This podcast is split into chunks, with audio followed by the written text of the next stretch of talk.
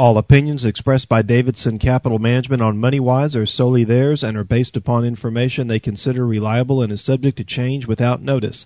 You should be aware of the risk in investing in any security or investment strategy discussed on the show. Before acting, you should consider whether it is suitable for your particular circumstances and should seek advice from your own financial or investment advisor. Past performance is not indicative of future results.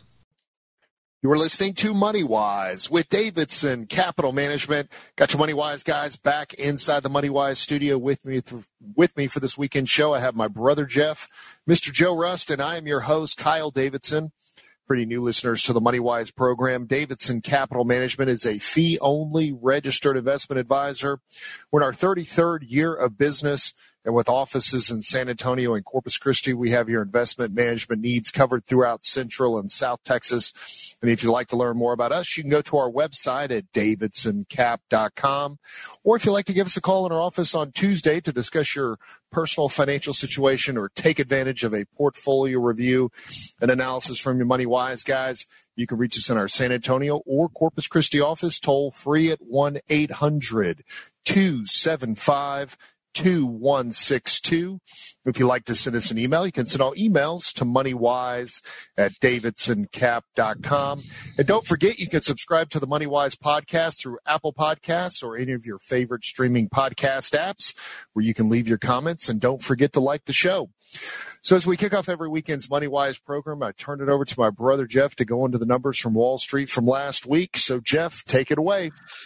Okay, in the week just passed, the Dow Jones Industrial Average was up about 1,940 points, or 6.2%. The S&P 500 last week was up about 257 points, or 6.6%.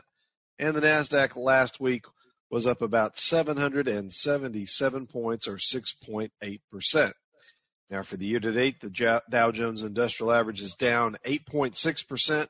The S&P 500 year to date is down 12.8%, and the Nasdaq year to date is down 22.5%.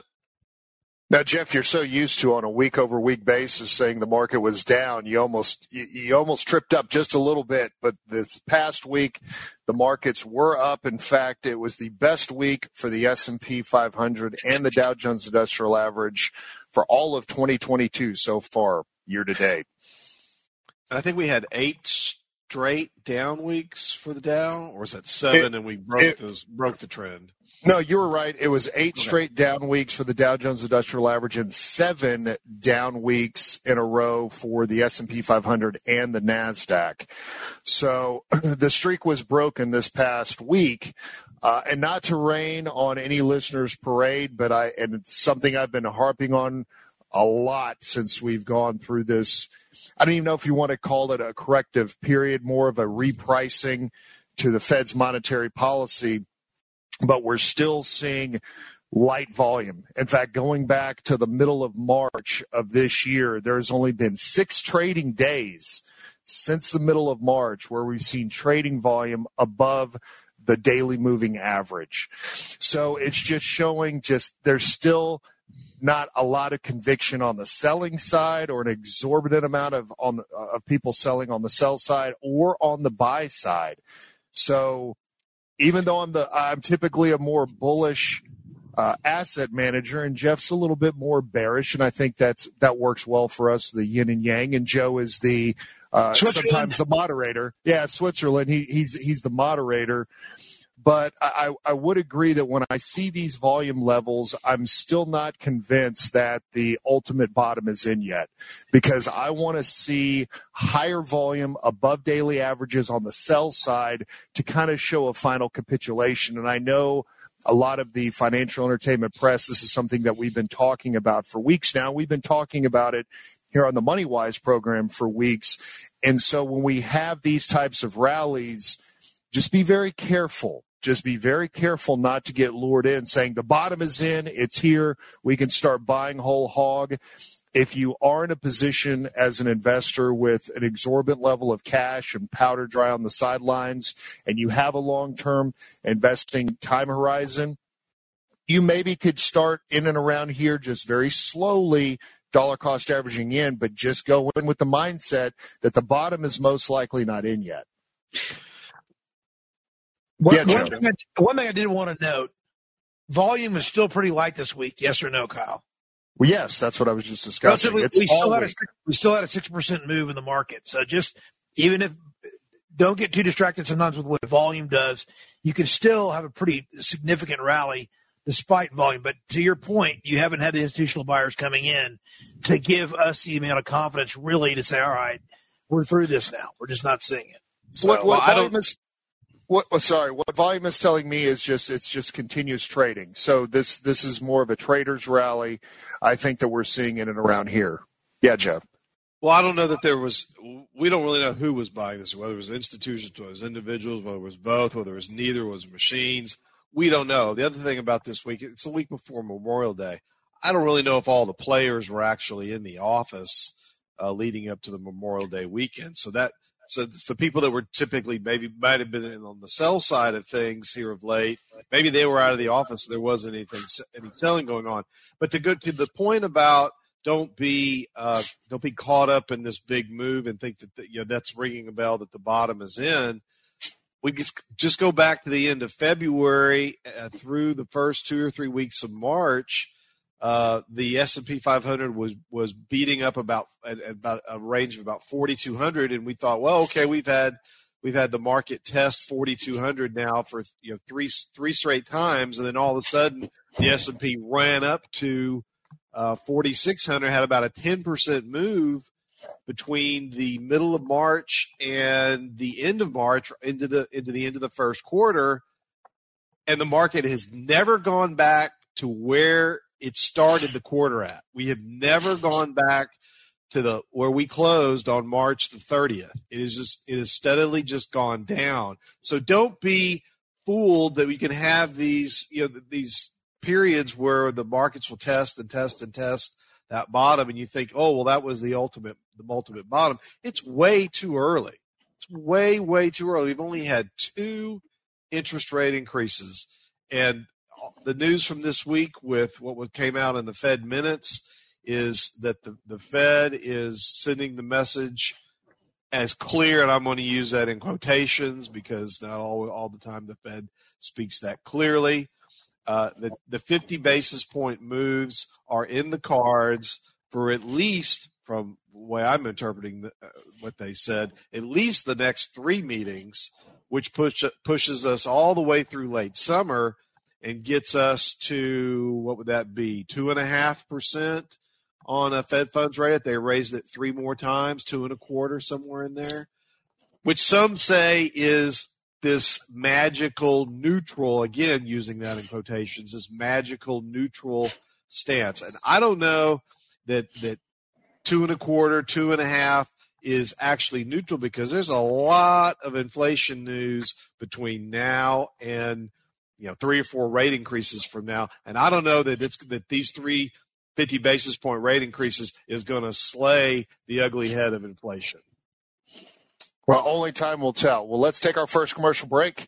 You're listening to Money Wise with Davidson Capital Management. Your Money Wise guys will be back after this. Welcome back. You're listening to Money Wise with Davidson Capital Management. If you'd like to learn more about the Money Wise guys, you can go to our website at davidsoncap.com. Or if you'd like to give us a call at our office on Tuesday to discuss your personal financial situation or take advantage of a portfolio review and analysis from your Money Wise guys, you can reach us in our San Antonio or Corpus Christi office toll free at 1 800 275 2162. If you'd like to send us an email, you can send all emails to moneywise at davidsoncap.com. And don't forget, you can subscribe to the MoneyWise podcast through Apple Podcasts or any of your favorite streaming podcast apps where you can leave your comments. And don't forget to like the show. So if you're just tuning into this weekend's MoneyWise program, continuing our recap of the happenings of Wall Street from last week, had a great rally week with the S&P and Dow having the best week so far for 2022, uh, breaking a eight week losing streak for the Dow and breaking a seven week losing streak for the S&P 500. But before we went to break, we were just really cautioning all of our listeners, all the investors out there, that when you have the kind of markets that we're having, and and I would say that for the Nasdaq, obviously it's in a bear market. You know, Joe and I, Jeff, we were having an interesting conversation before we recorded the show after the bell on Friday that if you took out the five largest um, market cap companies out of the S&P 500 if you removed those five companies the big tech names that are in there that are a big percentage from a market cap weighting of the S&P 500 if you took those out if the S&P would actually be in bear market territory right now being down more than 20% didn't have a chance to look up that statistic but I know that even as we were coming into this year there was a good chunk of the S&P 500 stocks that were already in corrective uh, positions being down more than 10% from their 52 week high, even at the end of 2021. Because what was so interesting about 2021 is some of the, the, the five largest companies in the S&P 500 from a market cap weighting, over 50% of the returns of the S&P 500 was delivered by those five stocks alone. And so the performance of the S&P 500 in 2021 was a little misleading because if you took out those five stocks, the S&P 500 would have done less than half the performance that it did in 2021. And so when you have market conditions like this where we're still going through this repricing of the increase of interest rates through Fed monetary policy, that you have these types of kind of rip your face off rallies as we talk about here on the program, but don't let them lure you into a sense of security that the bottom is completely in because the thing that has just been concerning me for going back all the way to March is how light the trading volume is. Yeah, Joe. Well, one thing I did want to notice, did want to note about this week, it started off on a positive note with Jamie Dimon and JP Morgan coming out and saying clouds over the U.S. economy may start to dissipate and with a more positive tone. But I think I'm trying to remember if I can recall a period of time where there's such a focus on earnings and the top and bottom line and forecasts. And I think what might have, at least my perception is, you know, with you have the Walmarts and the Targets, I think some investors started looking at things and like, all right, everybody's going to use China and Russia as cover to a certain extent with inflation. And I think to some degree, maybe I'm wrong, the market adjusted a little bit where they weren't nearly as hard on NVIDIA because NVIDIA used as an excuse where a target or somebody else, meaning management matters and how some of these, uh, these CEOs uh, of some of these companies, um, handle their handle their business, you know, and how they manage their companies. It's a, there's a fundamental difference between every different stock and every, every different company and every different sector. And I think sometimes we don't focus as much on management, especially in, in an inflationary environment coming out of a pandemic. And some have done a better job than others, you know, and there's winners and losers. And if you're wrong, you get taken to the woodshed. But I think the market's adjusted to that a little bit. At least that's my take. Well, I, I, would say that every company's management is going to be different, and they all have handled it differently, and the market's interpreted how their management style and the decisions that they've made differently. You know, going back to Target as an example, where they brought in an overabundance of supply of certain products, and then the consumer behavior shifted, so it left them with with shelves packed full of product that they then have to slice prices on. And and here's a classic example. This past week, I wanted to buy some summer shorts, which I haven't bought shorts since 2015. So Lord knows I needed some new shorts. Well, I went to the Gap, went online, and sure enough, I was able to buy shorts for twenty dollars a pair because they had all of these promotional codes that I put in that gave me almost 50% off of the price. And so we saw Gap's earnings come out this past week and they got taken out to the woodshed. And what was interesting is that Gap and Old Navy were the aspects of the overall conglomerate company that didn't do very well, but Banana Republic, their higher end retailer of the three companies within the Gap Corporation, did extremely well. And so what it's showing is some of these retailers, particularly that cater to the higher middle income and higher income type households, they've been doing quite well. Look at Ralph Lauren. You know, Ralph Lauren this past week, even though their their numbers were great, they weren't taken out to the woodshed. Or someone like an Ulta you know, an Ulta Beauty, which in the past we've owned in the portfolio. So the beauty and skincare is still doing extremely well in this economy. And you look like at a Dollar Tree or a Dollar General that cater to the middle income and lower middle income and lower income earners they just absolutely knocked the cover off of the ball this past week where they were up double digits in one day this past week. So it's it's it's going to be company by company by company. And so in this type of market environment, you have to do an exorbitant amount of work if you're going to be going in and buying individual stocks. You know, strategies that we've utilized in the past when we have these types of market conditions where each company can have its particular day in the barrel, as Jeff likes to say, from their earnings reports. If you want to mitigate your risk, your best bet is looking at exchange traded funds like the SPY for the S&P 500 or the QQQs for the Nasdaq to where you're not making a single company bet. If you don't have the time as an investor to really do the down in the dirt deep research because I can tell you that every single stock in our portfolio that we currently own has had hours of analytical work done before they were bought. And so most individual investors that are maybe doing it at their on their own, the home gamers, they don't have as much time to do this type of research. And in this kind of volatile market conditions, you're really rolling the dice on these individual stocks one of the things I want to kind of expand a little bit about what Joe was talking about management is I can almost make a comparison or an analogy, if you will, to ma- managing money in a bull market. Um, when there's when there's a bull market going on, uh, it doesn't take a rocket scientist to make money. And when when the economy is doing well, and when in, in inflation is low and interest rates are low, you could have a mildly incompetent management at a company and the company's still doing very well.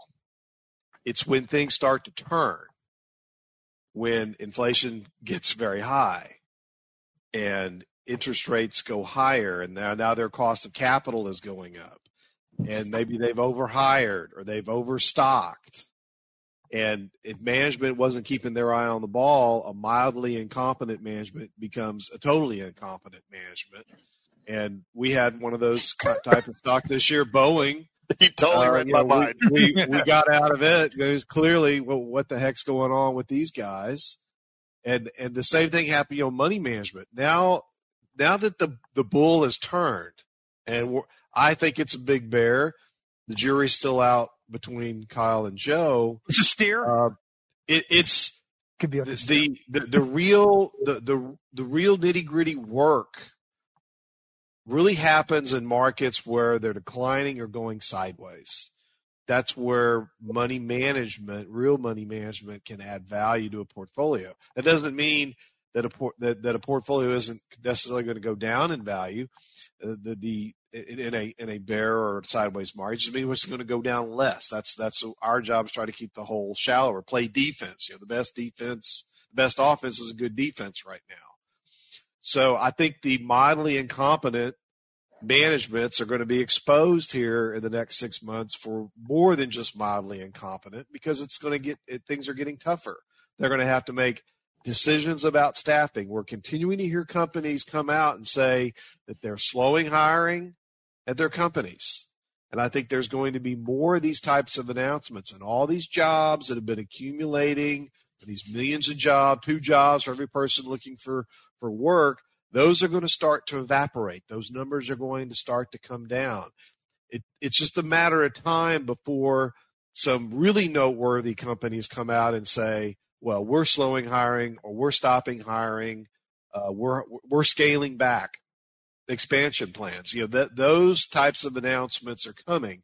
And those announcements are going to start coming in the month of June before the end of the quarter. We're going to start hearing about earnings warnings. We've been hearing from all the peripheral companies that we don't have any money in that have hardly any profits no one, you know, we don't care about those companies. We're not investing. I care about the bigger cap companies that we do have money in, or maybe putting money in on the other side when this bear market finally bottoms sometime between, in my opinion, between now and the and the election. When we come back from the break, I'll continue. Okay, and we'll do that after this. You're listening to Money Wise with Davidson Capital Management. Your Money Wise guys will be back after the break. Welcome back. You're listening to Money Wise with Davidson Capital Management. If you'd like to learn more about the Money Wise guys, you can go to our website at davidsoncap.com. Or if you'd like to give us a call in our office on Tuesday to discuss your personal financial situation or take advantage of a portfolio review and analysis from your Money Wise guys, you can reach us in our San Antonio or Corpus Christi office toll free at 1 800 275 2162. If you'd like to send us an email, you can send all emails to moneywise at davidsoncap.com. And don't forget, you can subscribe to the Moneywise podcast, Apple Podcast, or any of your favorite streaming podcast apps where you, le- you can leave your comments. And don't forget to like the show. So I wanted to shift gears a little bit because I know that from last week, you know, great rally week broke the streak of losing weeks for the Dow and the S&P and the Nasdaq. And I know that Friday was definitely uh, a very important uh, point of data that came out from the economy. That's the uh, PCE uh, the core PCE indicator, which is the gauge of inflation that the Federal Reserve pays attention the most. And it does strip out a lot of the volatile, volatile uh, components such as food, food and fuel. Say that fast five times, tongue twister. And there's some other economic stats, Jeff, that you had that you wanted to go into. So I'll turn it over to you. Well, there was quite. So you can hop into that we really haven't talked much about economic statistics over the last few weeks, but this week just passed. There were quite a number of things, beginning with new home sales for the month of April were down 16.6%. Uh, the year over year decline of 27%, uh, year over year decline in new home sales, the fourth consecutive month of new home sale declines. And Joe, you I think you had mentioned that you have some you have a friend in the mortgage business, and he was talking about his volumes. Yeah, volumes are down, and you just you just hit it the nail on the head. I mean, mortgage applications are down 16 percent year over year, and the and, and but with that, the the I believe the median price of, of buying a house is actually going down slightly. So, but that's that statistic is is 16 percent fewer mortgage applications year over year. It's a pretty significant drop. So the, the rate on a 30 year fixed rate mortgage on, on that average right now, and I'll just round it off, is about five and a half percent. A year ago, it was around three. That's well, higher interest rates. I mean, higher interest rates means higher mortgage rates, but from an historic standpoint, mortgage rates are still on the low end when you look go they, back 20, 30 years. Yeah, I, I don't have. I, I couldn't give you an average mortgage rate for say the last 50 years. I've told I think I've said this a few times in the past. When I bought my first home in 2003, uh, the mortgage was five percent. So we're we've gotten over five percent several times since 2003. I think we did it in 06, 07 during the housing boom, and then they've trended they trended down until now they've trended back the other way. As we said here in the last year, we've gone you know from three to almost. Yeah, I would say it's you could pretty much bet the house uh, pun intended, that it's going to be six percent mortgage rates by the end of the year. So we would we will have doubled a 30 year mortgage rate in the span of uh, 18 months. By the end, we we may be there by the end of the summer. Uh, and so that that definitely is going to have a slowing effect on that industry and what other industries are tied to that. Um, well, you know, all, but, but, all you know, suppliers and you know furniture and appliances and all the things that go into a house. Now, on the flip side, you could say, well, if, if people decide that they don't can't afford a new home, they'll just fix up the one that they're in. And that might have a dampening effect on those those things I just talked about. That maybe those sales aren't going to be made in the new home sale. It'll be it'll be the sale will be made on the remodeling side. But but one of the biggest issues we've had with the housing industry just across the country was such a lack of supply because the pandemic caused a lot of builders just to kind of keep their powder dry, move to the sidelines, and not build. So possibly this slowdown could give a chance for these home builders that have very strong balance sheets that have lots of land that they could build on.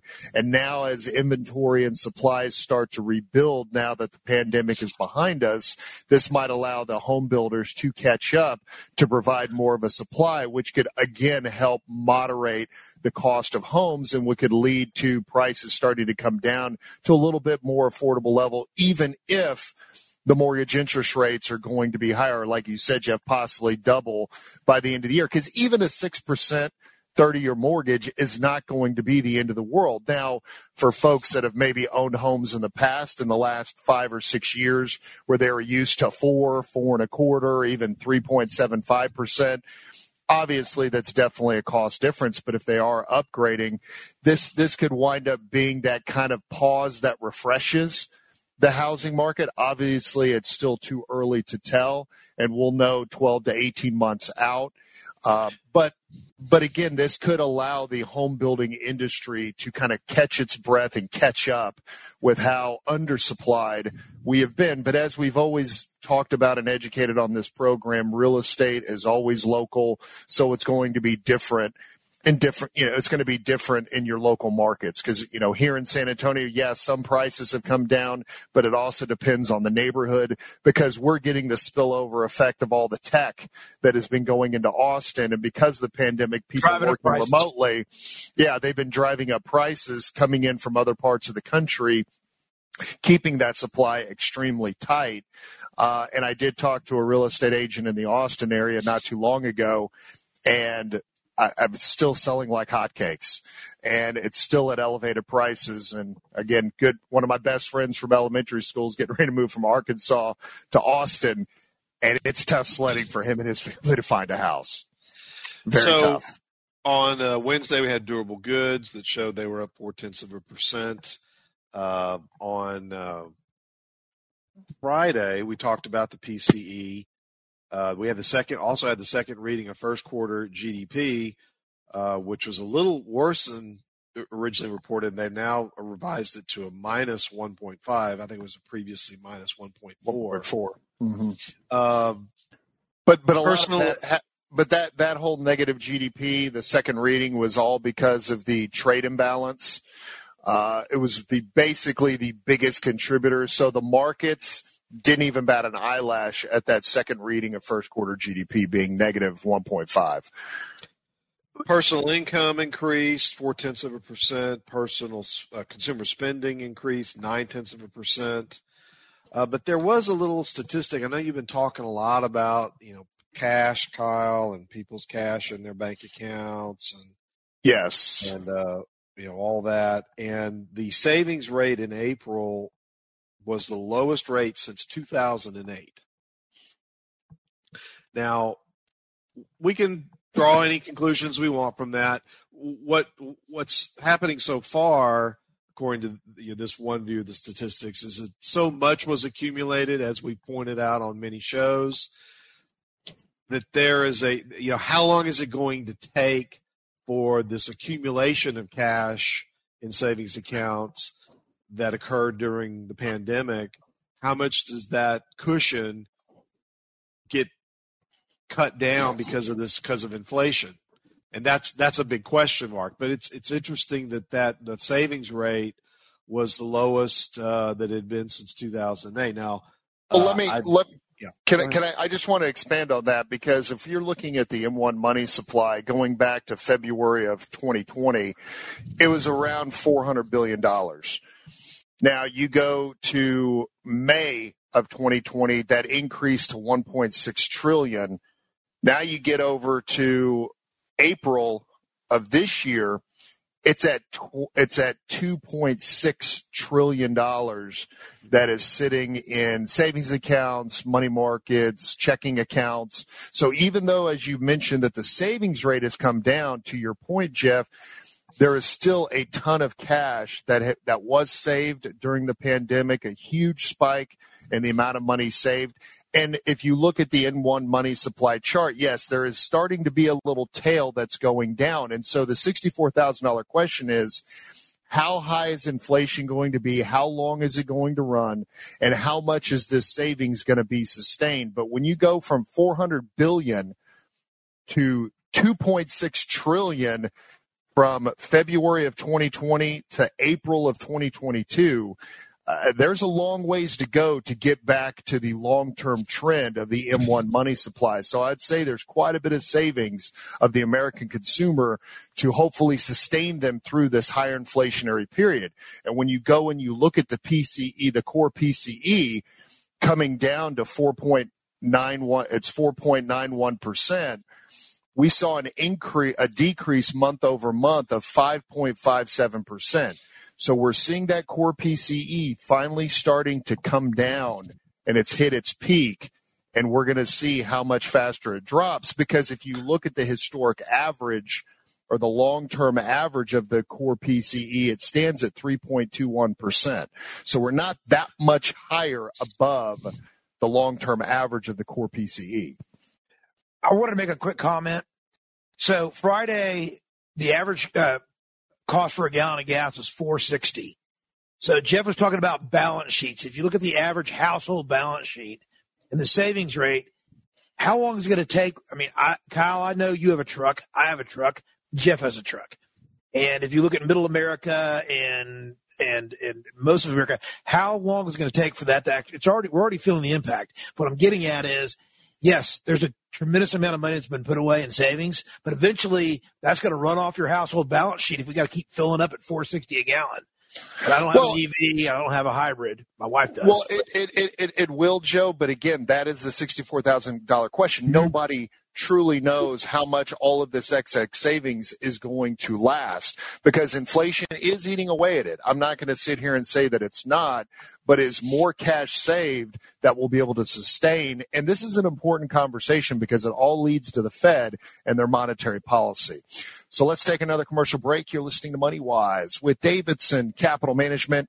Money Wise guys will be back after this. Welcome back. You're listening to Money Wise with Davidson Capital Management. If you'd like to learn more about the Money Wise guys, you can go to our website at davidsoncap.com.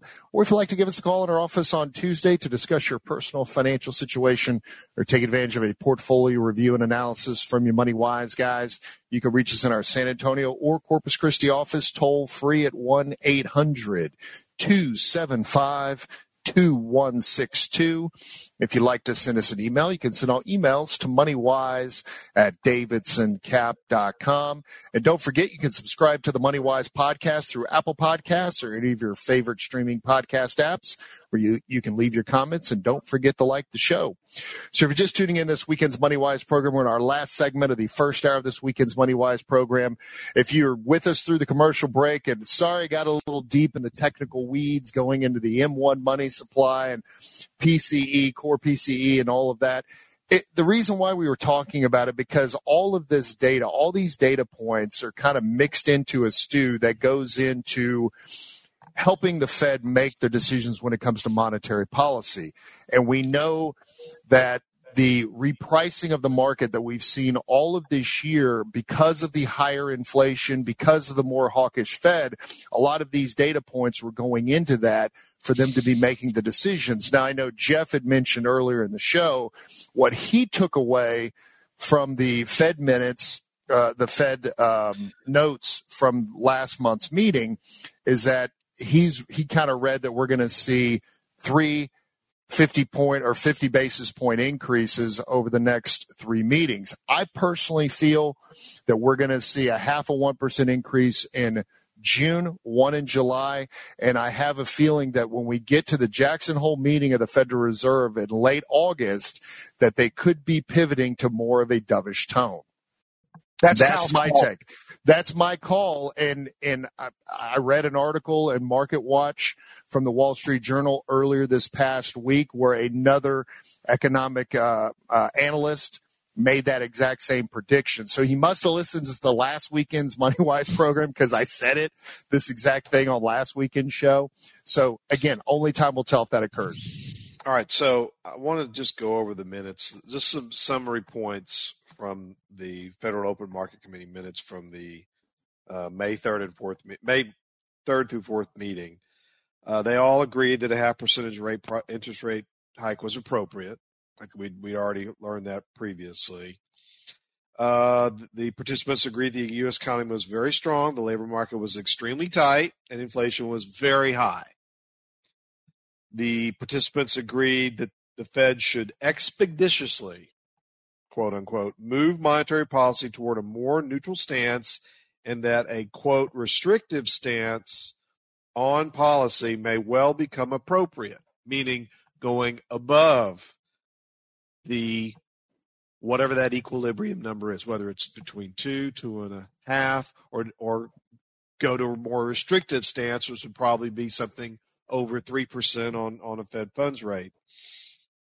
The participants of the Fed saw the Ukraine conflict, China's COVID lockdowns posing heightened risks with particular challenges to restoring price stability while maintaining a strong job market. So, meaning as long as China is still doing their COVID policy and we still have the war over in Ukraine, inflation is going to be a moving target. Most, many participants judge faster removal of policy accommodation would leave the Fed well positioned, positioned to assess later this year whether further adjustments were needed. So that's maybe to Kyle's point, they could get to whatever this neutral stance is quicker than they would have an opportunity to become more quote unquote, as Kyle was saying, dovish later this year. I think it. I think they raise interest rates up to the midterm elections, which which would take them in you know into September. Uh, all participants supported the plans to reduce the Fed's balance sheet, and uh, participants said that first quarter 22 GDP decline contained little signal about subsequent growth, meaning they're ignoring it, which is pretty much and what so the market, market has done. Yeah, market ignored it as well. They're not. They're not. They're not concerned about this negative GDP number that uh, for the first quarter this year. That's been that we've again heard about this in the week just passed. Well, I just wanted to shift quick gear. You know, for for anyone that's again knowing what you own in your portfolio if you still find yourself in a position where you're still uncomfortable with the level of allocation that you have to stocks and if we have a kind of continuation of this past week's rally going into next week uh, obviously we have a holiday monday for memorial day so the markets will be closed and we'll have one trading day left for the month of may going into june. Now i have read um, from several different analysts that there is rumors that are being floated around. There could be up to $250 billion of rebalancing that could be taking place across mutual funds and potential exchange traded funds in the month of June. So we might have the potential to see some type of June rally. But again, based on the technical data that we're seeing, I, am still in the camp that I don't think the bottom is in just yet. So if you're in a position in your portfolio where you're still feeling uncomfortable with your equity exposure, your stock exposure being too high from an allocation standpoint based on your risk capacity and your risk tolerance, then you can use these types of rallies like this past week or to get, again, if we continue to see a rally continuing into next week to kind of lighten your positions and so, you know, don't don't just pass them by and think that everything is over and everything's hunky dory because like Jeff said and we're all saying on this program, the Fed has more interest rate increases to do. And inflation is still high even though it is coming down and it's moving in the right direction, it's still elevated. Yeah. I would say don't be fooled by these these big rallies. We had a 10% rally at the at the end of the uh, first quarter took us right up right up to April one, and we've done nothing but go down since. And, the, and, and I'm looking at the S and P, the the Dow and the Nasdaq would be about the same. So we've had a six, basically week over week. Last Friday was the closing closing low for the year. Mm-hmm. Last, not the Friday we were talking the, the previous Friday two weeks ago, and it's we were only up what we're we had a 6.6% rally and then we had a 10% rally at the end of uh, at the end of March. Rallies and bear markets are not unusual. You can go back and look at every one of them. They all have them. But things haven't changed. Here's the one thing to me that's still very very important. I asked Kyle this question. We only have a little bit of time left. What is the what was the price to earnings ratio of the S&P 500 at the end of the day on Friday, and Kyle told me I'm just rounding it off here. It was about 21. Correct. Okay, so 21, just that's not going to cut it. We can't have a 21 PE and six, seven percent inflation, and the Federal Reserve not on our side. That doesn't work. That number has to come down. We have to get into the teens, and the only way that we're going to get into the teens is prices have to come down or earnings have to go up. Now, are, are anyone going to say that we're we're going to have higher earnings at the end of the year? That we're going to have 10% earnings growth from here? I just don't think so. So that means prices have more to go. That's my take.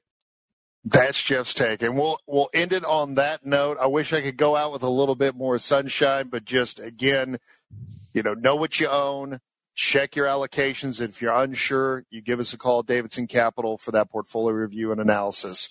And we're going to go to the top of the hour break. So we'll take the break, go into the news. And when we come back, we'll be diving into the second hour of this weekend's Money Wise program and continuing with investor education. So stay tuned and we'll do that after this. You're listening to Money Wise with Davidson Capital Management.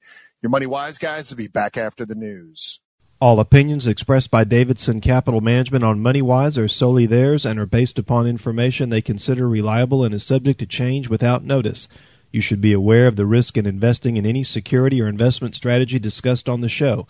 Before acting, you should consider whether it is suitable for your particular circumstances and should seek advice from your own financial or investment advisor.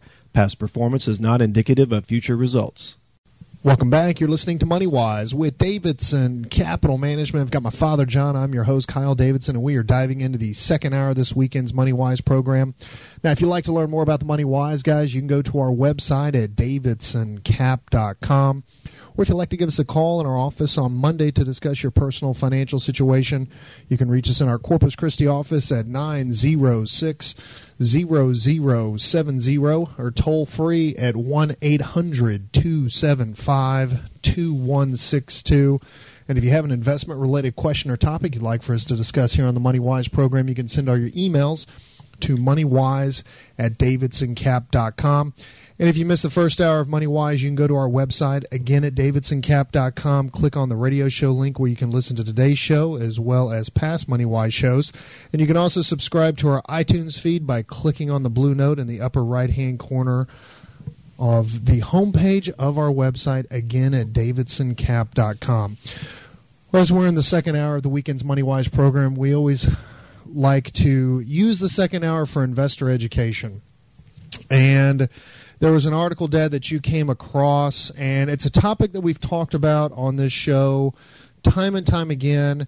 Uh, really, how savers are being penalized because of the historically low interest rate environment that we've found ourselves in over the last several years, the zero interest rate policy from the Federal Reserve. More than six now. Well, yeah, really going back to the Great Recession, which ended, and just to repeat to all of our listeners, the recession ended March of 2009 or excuse me, June of 2009. That March was the March 2009 was the proverbial Low- low of the generational low of the stock market. But the recession ended in June of 2009. Although I think there was a poll that was done by Fox News not too In long May. ago in May that stated that what was it, 60 or 70 percent of the I think it was more than 60% of respondents believe we're still in a recession. and we're not. We're not in a recession. Just but to reiterate that. they personally may Feel feel, as if they are, and that's, that's part right. of what drives articles like this. Well, this article was written by Scott Burns, um, who is a former columnist for the Dallas, Dallas Morning News. Dallas Morning News. He is retired, but the title of the article is "Low Rates Take High Toll on Retirement." And I want to read some excerpts out of this article because, again, this I think is going to spark. I wouldn't say a debate, but it's definitely going to spark a conversation that you know, there were some good things in this article, but there are some things in this article. If I was talking to Scott Burns now, I would, I I would be asking him a little bit deeper questions, and for him to go into a little bit greater explanation of some of the things that he said in this article. But from the article, no one knew, no one knew it at the time, but the '80s were the golden age of retirement pensions were gener- were generous back then. Whether you invested in stocks or bonds, the proverbial wind was at your back. Both provided handsome annual returns. Many retirees found themselves with more money, a higher standard of living, than they had enjoyed while working. Who knew? No one had a clue about how good things were. Retirement will be more difficult the next 30 years than in the last 30 years. The returns on stocks and bonds are expected to be lower in the future than they have been in the past. Many provided a yield of 4%, and the long term average yield has been about 3%. Today's stock yields are lower than 2%. The same thing happened to bonds. While you could typically rely on U.S. Treasuries to yield about 5% in the past, the current yield on the 10 year Treasury is a bit over 2%. Those two factors suggest that a typical balanced portfolio of 60% stock, 40% bond, which could be expected to provide an 8% annualized return in, in the long term, in the long term past might now expect be expected to return 6%, meaning that a 30 year portfolio survival rate has moved from 94% to 77% because of the low interest rate environment that we're in and the expected future rates of return of the market. But here's, you know, here's some things that I'd want to I'd want to say. Well, let me say something. Okay, first. sure. Let me, Go ahead. Let me get my thought in here. Okay. First of all, the '80s was not the golden years to retire. You retire when you retire. Now, the vast majority of people that retired in 1980 are probably no longer alive today. Would that be fair to say? Yes.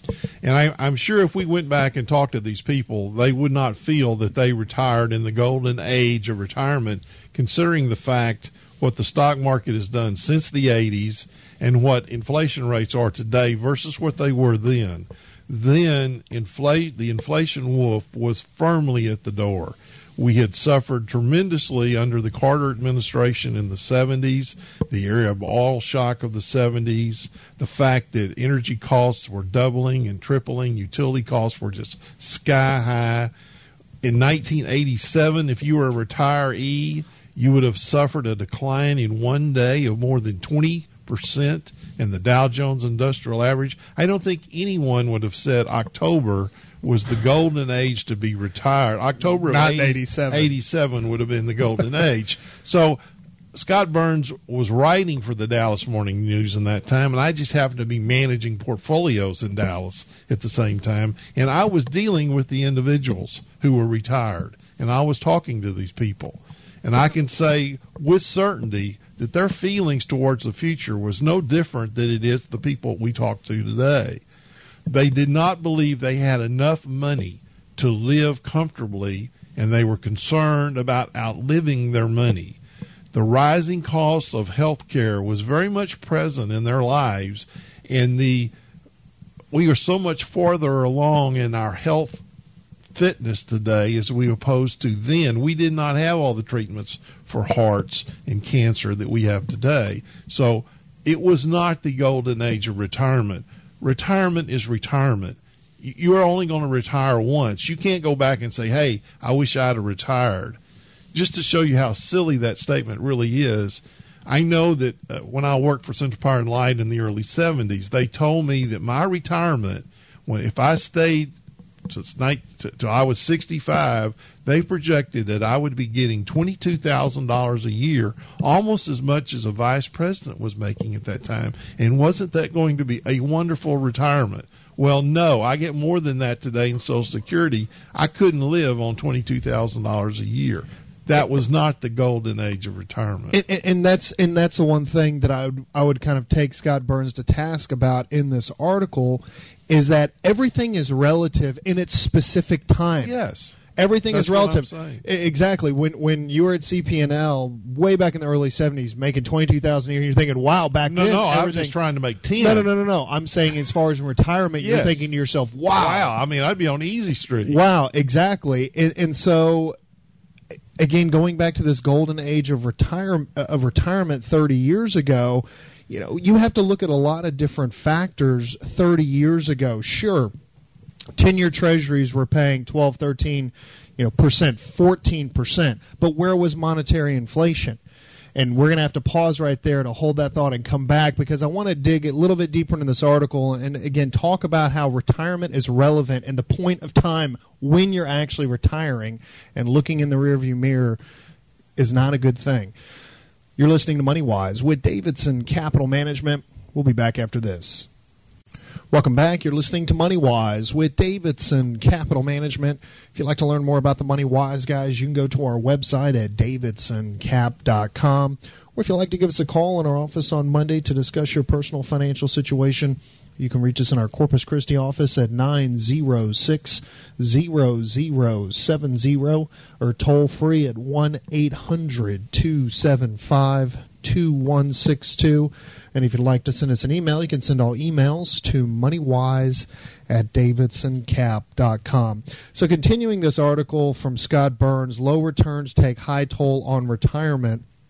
And as we were going into the break, I was just uh, making a point that retirement and what's going on in the market, the economy, inflation is relative at that point in time in which you're retiring. And to look back in time, to look back 30 years, like Scott Burns was was looking and saying in this article, how it was so much better to retire 30 years ago. And I'm thinking, wait a second.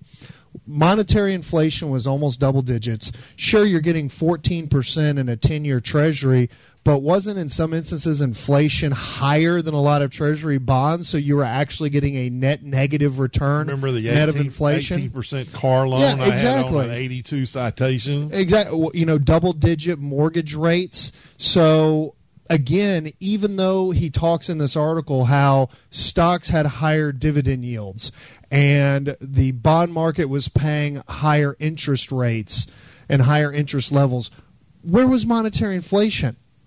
You know what what was the actual net return after you take it was this out? negative. it was negative. So if you look today and, and we know that everyone's inflationary rate is different. It's the same tr- it's the it's a true statement today as it was 30 years ago as it was 50 years ago everyone's inflationary rate's different the government puts out their statistic but if you've got kids in college you know what your inflation rate is you're a, high consumer of healthcare you know what your inflation rate is so the government statistics are a lot of times meaningless to the individual in retirement. But I would say back then, inflation was a lot worse than it is today. And and even though we have, let's say, a 2.3 percent ten-year Treasury, based on the governmental statistic of two percent inflation, you're actually net positive net of inflation. Which wasn't the true any time in the 80s. That's right. The late 70s or 80s. Now, one other point I totally forgot is that there was no 401k plans in the 60s and 70s.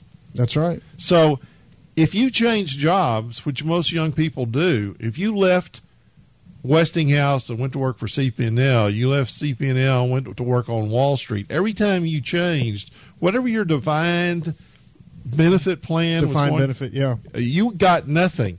Nothing transferred. It wasn't until the 401k was created in the 80s where I was able to start putting money in and getting matching funds from my employer, which eventually led to the 401k that I was able to use to start the company. So if we go back today as as young people jump jobs and change jobs, if they will carry their 401k with them, not borrow against it, and continue to keep their funds, their retirement would be substantially better. Very big point. And, and, because the only way you had a really good retirement in the 60s is if you spent 35 years with the same company. You had to stay. Which you could do. Yeah. Now, now, today, what you will find, at least this is what I find, people my age, the people who have worked for the federal government or work for the school systems right now, tend to have the better retirements because they didn't have Social Security. Their money went into this te- Texas teachers' retirement. So they actually have pretty good retirements versus their peers and were able to retire earlier because of that. And so But but you know what they get though, Dad? Now with I. TRS, they can do external saving through payroll deductions into 403bs on top of their TRS. Yes. So so their hope they're do- retirement. I hope they're doing that. well, uh, one of our newest clients did that and has set themselves up for a very comfortable retirement because they paid themselves first, but they went above and beyond what the state was providing them. And they've they've amassed a very nice nest egg because of that. So the, the for teachers and municipal, their retirement plans are even more lucrative because they can do stuff outside the so, traditional so the pension. funny thing today, what I would say to Scott There's Burns, more flexibility. I would say today would be more the golden age of retiring than would have been in the 70s, 60s, and 80s, unless you had stayed with one company your entire career. Then you might have had a very comfortable retirement. But even then, the odds of you staying with the same company 35 years, I don't know what the stats were, they would be more then than today but it still wasn't that great. And the other thing that you would find in the 80s is the blue collar worker would not have the retirement of the white collar worker. Today, that is different. We see time and time again if if a worker has saved whoever he works for through the 401k plan, he can build a substantial nest egg, he or she, and can retire comfortably as an executive could have back in the 60s, 70s, and early 80s. So everyone has the opportunity today. This gets back to why we would say to the Obama administration, as we said to the Bush administration, if we could do away with Social Security and go to a national pension where people could put money in to a pension plan the whole country would be better off in retirement, and articles like this would not have to be written. But here's the thing: I think he's only calling it the golden age, Dad, because of the rates of return of these particular asset classes. But again, when when you look at it at its point in time when these returns were made, it wasn't really any different than what No, it is today. it. And in fact, and in fact, we just said that if you're looking at fixed income and a two percent inflationary rate, and you can get two point three percent in a ten-year Treasury, you're actually net three tenths of one percent What? positive above inflation. Where back in the '80s you weren't. So he's only calling it the golden age because yields were higher in the stock market. Well, where was monetary inflation? Yields were higher in fixed income market. Where was monetary inflation? So that doesn't make sense to me, Scott. And, and the other t- the other point of this is where he's talking about the survival rate of a portfolio went from 94% to 77% based on what withdrawal rate. What are we talking about here? It, you said it before we were commercial, commercial break. You don't pull any money out of it. It has a hundred percent survival rate. It has you a just let it- survival rate. You may not like the returns, but it's not going to go to zero. It's not going to go to zero, but but it, it's all relative to what your withdrawal rate is. That's why it's such a key as you're working towards retirement, as you're getting a couple of years out, to start what I call do financial road mapping, where and this is something that we provide to to our clients here at Davidson Capital Management as part of our services is you know getting an, an idea of what your expenses are going to be. And, and really the expenses need to be relative close, if not identical, or maybe even a little more than what you're currently spending today. Because I say to every client or prospective client, the one thing you have more of in retirement is time. And you have more time to travel, more time to do things, and to get out and actually spend. So when I hear financial planners or read articles saying you need 70 to 80% of your current income, at current annual income to survive in retirement, hogwash. No way.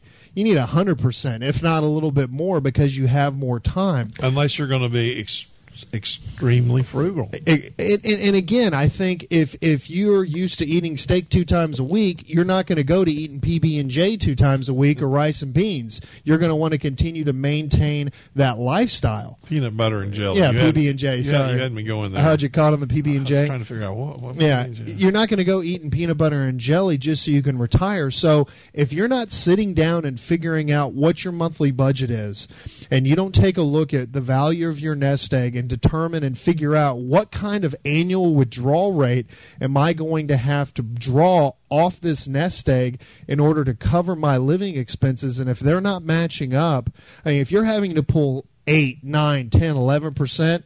It's not going to survive. No, it's I not can going to survive. I can assure you There of is that. no money manager That's going gonna to be able to do that. Be able to do that, and not do it prudently. I mean, if they're going to go, you go with 100 percent stocks. Uh, You wanna- not, always. You can't do that. not even 100% stock. And, I- and No, I'm again, saying- yeah. To get that kind of return, you're going to have to be 100 percent stock. And, and again, that's extremely, extremely dangerous if now you've taken yourself out of the workforce. And so if you find yourself doing this exercise and realizing that you're having to pull out high percentages in order to cover your expenses. One, you've not saved enough. Two, you haven't gotten your expenses low enough. And the one thing is we preach here at Davidson Capital is that the only thing you can control, the only thing you can control in retirement is discretionary spending. You can't control your health, you can't control taxes, you can't control the rate of return in your portfolio. You can only control your discretionary spending. And if your discretionary spending is out of whack, you have to get it back in line in order to maintain your nest egg. So this going back to this article, a 30-year portfolio survival rate because of the averaged annualized rates of return today than where they were 30 years ago reduces the survival rate from 94% to 77% based on what, Scott? You're being a little vague here. Let, let's get let, us get into the nitty gritty and figure out what the withdrawal rate is. Don't just say that rates of return were better in the 80s. Well, yeah, he's, he, he's, not real rates of return. But he's looking at everything as a, in a vacuum as opposed to being more in relatively speaking, you know, in today's time. It's not, this doesn't happen in a vacuum. And the one thing that he also forgets population growth was a lot smaller back then. We're continuing to grow. You know, where interest rates are going to be a year from now, let alone 10 years from now, I can't tell you. I have a feeling they're going to be higher but I can't promise you that. I would think, well, Janet Yellen, as an educated man, they're going to be higher. I think you can say with certainty Janet Yellen will not be chairman of the Federal Reserve in 10 years. That's right. Well, we got to take another commercial break. You're listening to Money Wise with Davidson Capital Management. We'll be back after this. Welcome back. You're listening to Money Wise with Davidson Capital Management. If you'd like to learn more about the Money Wise guys, you can go to our website at davidsoncap.com. Or if you'd like to give us a call in our office on Monday to discuss your personal financial situation, you can reach us in our Corpus Christi office at 906 0070 or toll free at 1 800 275 2162. And if you have an investment related question or topic you'd like for us to discuss here on the MoneyWise program, you can send all your emails to moneywise at davidsoncap.com. So, kind of getting back to this, low returns takes high toll on retirement article from Scott Burns. And as I was saying before we went to the bottom of the hour break, again, he's just kind of looking at things in a vacuum and not realizing that inflation was different back in the 80s. Yes, rates of return were higher. Valuations on company stocks were lower relative to today. Population was smaller.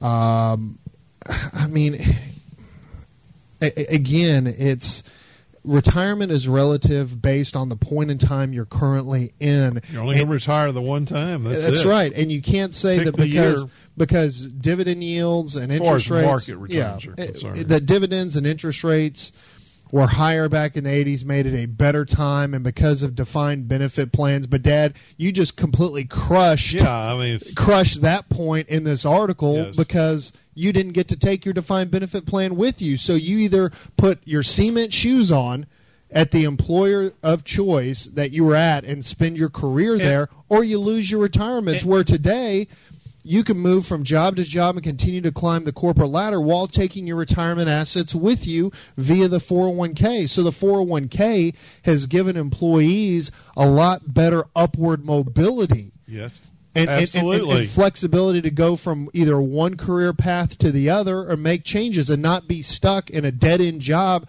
that they were miserable driving to every single day because they're like, well, I've been here 15 years. Well- I don't want to lose my quarter million dollars pension I have. I I don't want to tell you how many people I talked to, and I'm not singling out CP&L, but I'm just saying there were people there that were counting the days. You know, had seven more years to go. I mean, it was almost like a prison sentence. they, they put X's Yeah, on, the, I- on, on their did. cubicle wall. They did, Kyle. I, I- I make. I, I mean, literally, they were in. You know, they knew that they had six or seven more years to go. They were counting the days. They were miserable. It was name, rank, and serial number. They were entrenched in their position. They didn't want to change anything because they. I mean, what could they do? Just think coming up to where you would be funded, where if you lost this, or how much it would affect your retirement. I mean, uh, one of the things that working at a public utility was the fact that you had this job security, and for that you gave up a lot of flexibility. But it wasn't just about that one company. It was all the I mean, companies I- back I- then. Yes, I'm just singling Eh, out eh, what I observed yeah, what, what you observed, and I'm sure that was observed by many other people in many other professions and many other corporations at that point in time. And so, with the invention and the advent of the 401k, It's it has- great. it's great, and it's given everyone in this country a lot more flexibility and mobility when it comes to their career Absolutely. and choosing that career Yes. path. So again, That's Scott, not the golden. age. That was Would that not be- the golden age. would that be the golden age? no. And and yes, we're in a lower return environment. When you're running, when I run hypotheticals doing the financial road mapping, yes, I'll run it on a 5% return, 6% return, 7% annualized return. I will run it on those numbers. And I will run it based on different withdrawal rates for that particular client just to see how long this money will last. But again, even those models are just it's just math. That is not going to predict the future because no one knows what the future holds for this market. That's why we always preach on this radio show. And again, one reason why we hate annuities with such a passion is that you have to maintain flexibility in retirement. You have to stay mobile, nimble, flexible to be able to make adjustments and changes because the one guarantee on Wall Street, the one guarantee is change. It's going to fluctuate. It's going to change, and it changes every single second. And so you have to have a portfolio that's actively managed, actively managed, not set it and forget it, and a portfolio that has liquidity and flexibility to make those changes. Because even you know take your port let's set your portfolio aside. Just talk about life. Life can change in the blink of an eye for yourself. And so you have a health crisis. You have a family issue. You need to get a hold of money. That's why maintaining flexibility being malleable is so incredibly important. And over time as far as valuations are concerned Yes, they'll regress back. You know, he talks about regressing back to its mean when he talks about stock valuations. Let's talk about regressing back to the mean return of the markets themselves because we have yet to regress back to the mean or the average rate of return of the S&P 500 for a 100-year time span since the financial crisis. We have yet to regress back to that average return. Still today, we're still around six, six and a half percent when prior to the financial crisis we were more around, along the lines of 10 to 11 percent historically. So he was talking about regressing back to valuations. Well, guess what? In a bull market, stocks are going to be a little overvalued, are they not, Dad? That's what a bull market That's means. what a bull market means. And again, when you look at the 10 year Treasury rate, yes, it's paying more than monetary inflation. If your monetary inflation, personal inflation rate, is the governmental statistic, which I know it's not. But compared to where it was in the 80s, there was no comparison because you lost to monetary inflation in the 80s. So, golden age, Scott, no way. no way.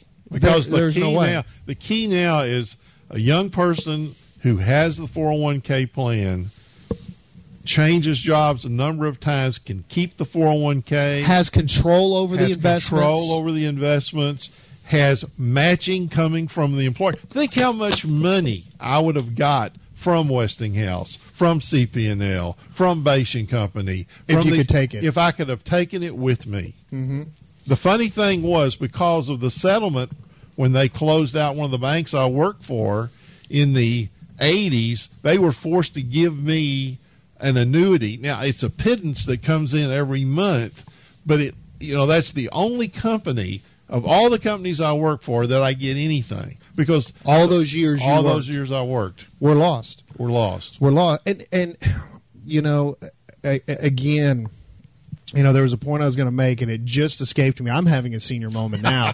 I'm having a senior moment now. You're approaching 40. Uh, well, yeah, that's right. It's it's it's not. It's only a handful of months Yeah, away. It's not. It's around the corner. The, the mind is a terrible thing. yes, you're, you'll be over the hill. I'll be over the hill. But you know, again, when it when it comes down to your retirement, maintain flexibility.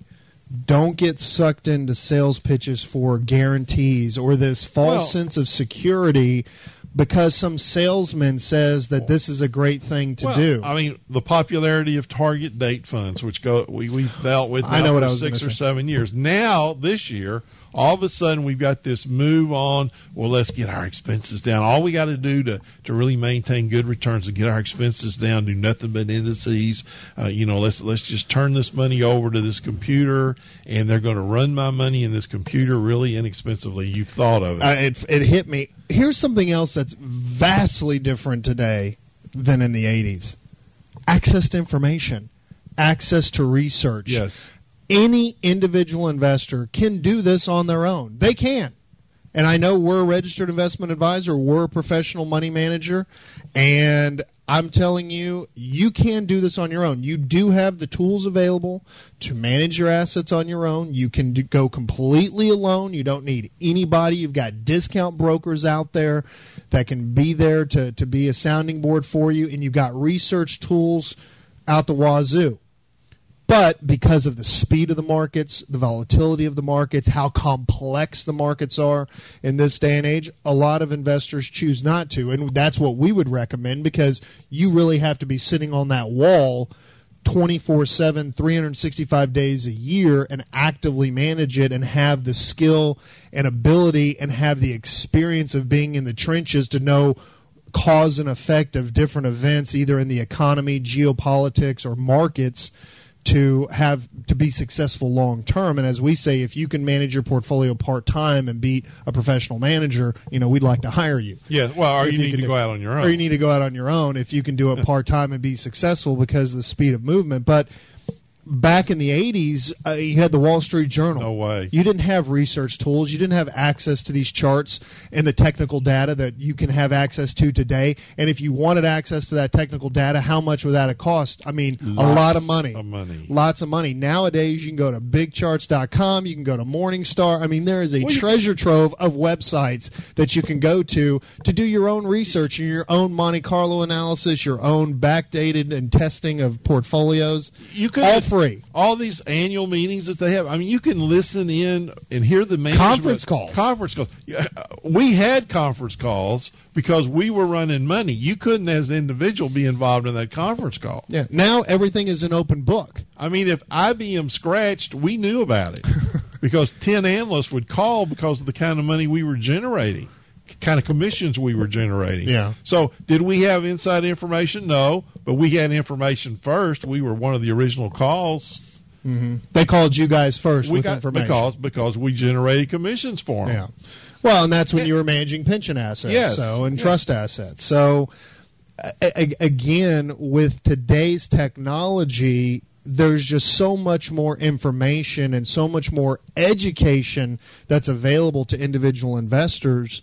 But as we say, if you're that investor that doesn't want to make those decisions, doesn't have time to manage their assets in this volatile market environment that's going to continue to be like this for the rest of your life, that's when you need to seek the professional asset management skills of an RIA or Davidson Capital Management to be able to actively manage those assets to make sure your portfolio lasts a lifetime. Well, let's t- take our last commercial break. You're listening to Money Wise with Davidson Capital Management. We'll be back after this. Welcome back. You're listening to Money Wise with Davidson Capital Management. If you'd like to learn more about the Money Wise guys, you can go to our website at davidsoncap.com. Or if you'd like to give us a call in our office on Monday to discuss your personal financial situation, you can reach us in our Corpus Christi office at 906 0070 or toll free at 1 800 275 2162. And if you have an investment related question or topic you'd like for us to discuss here on the Money Wise program, or even a show idea, something you'd like to learn concerning Wall Street that we can help cover, send those emails to moneywise at davidsoncap.com. So wrapping up this article, and I, I don't want our listeners to think that we were just bashing on Scott Burns. That wasn't the point. It's just his article, I think, sparked a debate because, yes, the statistical return numbers he was giving in the article were accurate. But he's assuming that everything is done in a vacuum and not looking at the world at that particular time when these retirees were saying adios to, to working nine to five. And and not taking into account where inflation was. And, and and again to say that the 80s was the golden age or 30 years ago was the golden age we disagree with.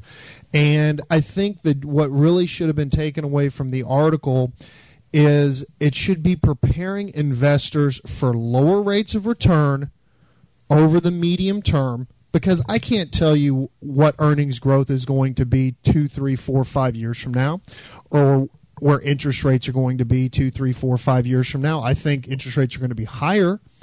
Uh, I can't tell you where monetary inflation is going to be. I can tell you that average monetary inflation going back to late 50s averages around 4%. Is around 4%, and right now we're right at 2, one, between 1.8 and 2% according to the government. And again, I don't trust them with those numbers as far as I could throw them, but everyone, again, everyone's inflationary rate is different. But here's one thing that has changed over the last 30 years more corporations have come into existence, technology, both be it computer hardware, software, biotechnology, new companies, new ideas, innovations that were not even thought of 30 years ago are, are have been developed and are continuing to expand and increasing the pace of future developments because of technology. We've seen explosive population growth. We have seen economies that were fledgling to becoming more developed economies. And we've gone from being on an island maybe by ourselves back in the 80s. I mean, Dad, I was a little boy. You'd have to tell me if the U.S., I mean, we're always going to be the number one superpower, but from an economic standpoint, was it kind of the U.S. and everybody else? Well, I mean, that's the way I looked at it. I mean, we, we seems to, you know, we still always seem to be the head of the dog, so to speak. And so now we're seeing economies around the world developing and getting stronger and getting bigger and it becoming a world economy. Well, in the 80s, you know, Japan was thought to be a threat to the United States, just like China is thought to be an economic threat today. We're talking economic threats. I said economic threat. Okay, just want to make so, sure. And so, as I said, I look at China differently because of because your age. Because uh, of because your of my age in the Korean War. The fact that was the first thing I can remember. So they were the enemy. So nothing has changed. That you know, I I don't trust them. Never will trust them you know, there were people from World War II that had the same problem with the Japanese, rightfully so. Think about it. So, so you can understand in the '80s, these people weren't feeling very comfortable about Japan. So, these things, the market is always the same. It is greed and fear, but it's always different. It's always growing. There's more flexibility. There are vast more choices today of where to invest than there was back in the 80s. Not including products, different products and way investments you know, are packaged. And, and, the only thing that's the same today as it was in the 80s is Wall Street has not changed. I would say they are the same group of people they were in the 70s when I went in and became a broker. They have never changed. Their job is to sell product. Their job is to make money for the firms they work for. They hope their clients make money. That has never changed. They are always going to give the client what the client will buy, not necessarily what the client should be buying or what they need or what they need, but they will provide, you know, this explosion of of annuities came out of fear. That's right. We will live to see why annuities are just another product, not a product that should be used to the extent that it's been used over the last 20 years. And being sold at the pace that it's yes. being sold. So all things will change. I, you know, I do think that we will see an interest again in investing in commodities. With commodity prices down as low as they are, you know, to me, if you looked out three or four or five years, investing in real things as far as commodities to me would look like a good thing. But I think if you run the exercise that we talked about earlier this hour about figuring out what your monthly expenses are, looking at your nest egg, and if you're having to withdraw more than 7% out of your nest egg per year, you need to go back and adjust your budget, your lifestyle, or you're going to have to work longer and save more before you ride off into the sunset because, again, because of the lower interest rate environment, the lower returns we've been seeing in the stock market, we don't know what it's going to look like 10 years from now. No one does. And even though we're in this bull market, there's going to be many bull markets to come. And as we've always said on this program, retirement is just the 50 yard line, it's not the end zone. And so you have to maintain that flexibility. You have to maintain active management, active oversight of the portfolio, as we have always preached, going on almost 10 years on the Money Wise program here on 1360 KKTX. You you have to be in a balanced portfolio. And balanced means different things at different parts in the market, at different times in the market cycle. Right now, 60 40.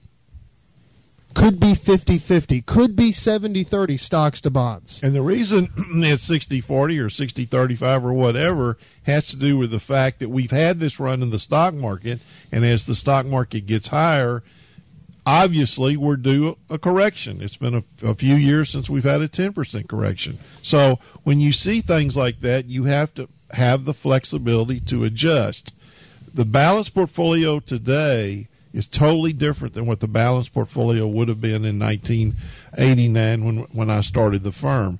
The returns are totally different. The environment is totally different. But and, the, and that'll be the same in the future too, Dad. But it's the flexibility that comes from that philosophy. That's right. And and and again, you need to run these exercises. I cannot stress them enough. You have to sit down with a piece of paper and a pencil and really work these numbers out to see if you're close to being able to retire. And if not, you need to be paying yourself more first and get your expenses down. And if there's anything we can do to help you here at Davidson Capital Management, you can give us a call at 906 0070 or toll free at 1 800 275 2162. And with that, we'd like to thank everyone for listening to this weekend's Money Wise program. For my father, John, this is Kyle Davidson saying, have a fantastic weekend into your financial health. We will talk to you next week.